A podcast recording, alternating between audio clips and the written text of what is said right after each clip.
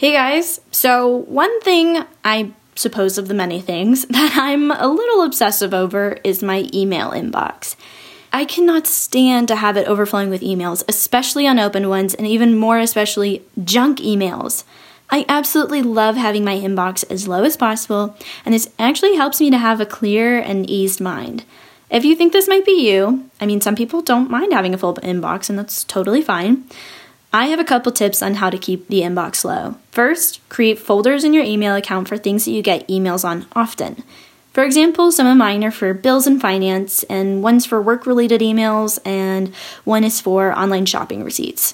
These folders will definitely come in handy for you if you're someone who's afraid to delete emails because you can just file them away and forget about them, but they're still there if you need them. I, on the other hand, love deleting emails. It makes me feel like it's all taken care of and I don't need to concern my mind over it anymore, and that's totally a viable option as well.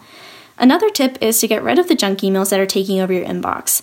Probably 70% of the emails I get every day are from subscriptions, and to be honest, most of them I don't even look at anymore, and I'm sure you can relate. Now, getting rid of all of those subscriptions sounds like a feat, but there is this website called Unroll.me that could change that feat into a quick 10 minute task. Unroll.me is an online service that accesses your inbox. It's completely safe. My whole family and I use the service.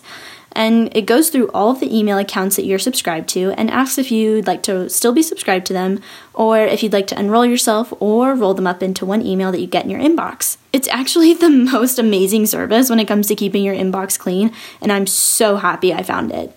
So either find some time today or schedule it in your week to take a look at your inbox, to create some folders, to start filing your emails away, and to sign yourself up for Unroll Me so you can get clearing on that inbox and get a clear mind. That's all I have for today, guys. I'll see you tomorrow.